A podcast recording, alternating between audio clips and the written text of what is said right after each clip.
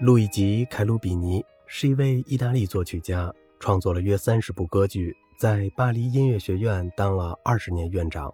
他以尖酸刻薄闻名，得罪了拿破仑以后，被迫逃往维也纳。在那里，他给贝多芬留下了深刻的印象。拿破仑在任法国第一执政官之前，和凯鲁比尼很熟。一天晚上，凯鲁比尼的歌剧上演，他和拿破仑坐在一个包厢里。拿破仑对他说。亲爱的凯鲁比尼，您当然是位杰出的音乐家，可您的音乐又吵闹又复杂，我实在听不出什么意思来。凯鲁比尼回应道：“我亲爱的将军，您当然是位杰出的军人，但是就音乐而言，请恕我直言，我不认为有必要让我的作品去迎合您的理解能力。”一天，凯鲁比尼独自走在路上，忽然开始下雨。一位绅士驾着马车路过，认出了这位大师，于是他下车，将马车让给了凯鲁比尼。这位绅士要去相反的方向，于是他问：“凯鲁比尼先生，可以把您的伞借给我吗？”“不，我从不把伞借给别人。”这就是凯鲁比尼的回答。然后他驾着马车扬长而去。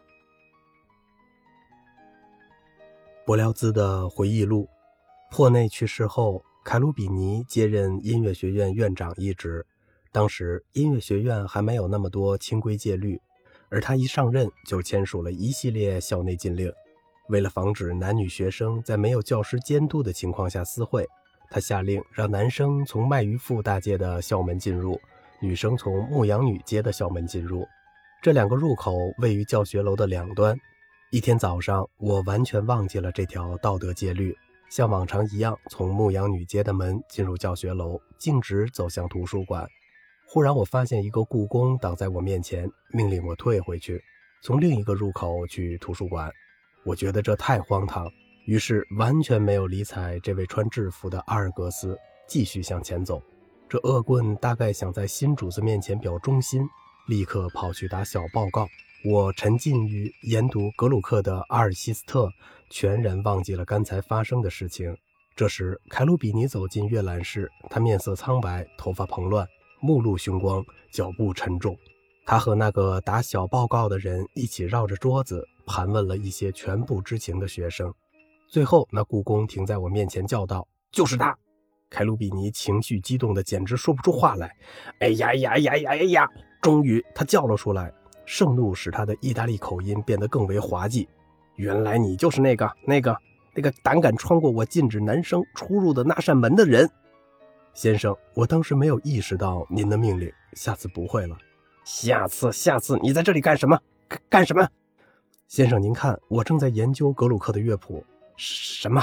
什么？什么？格鲁克的乐谱对你有什么用？谁允许你进进图书馆的？先生。我有些愤怒了。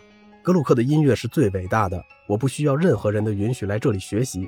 音乐学院的图书馆从十点开到三点，我有权进来。有有有权？是的，先生，我禁止你来这里。我不管，我还会来的。你叫什么名字？什么名字？他已经气得浑身发抖了。这时我也气得脸色发白。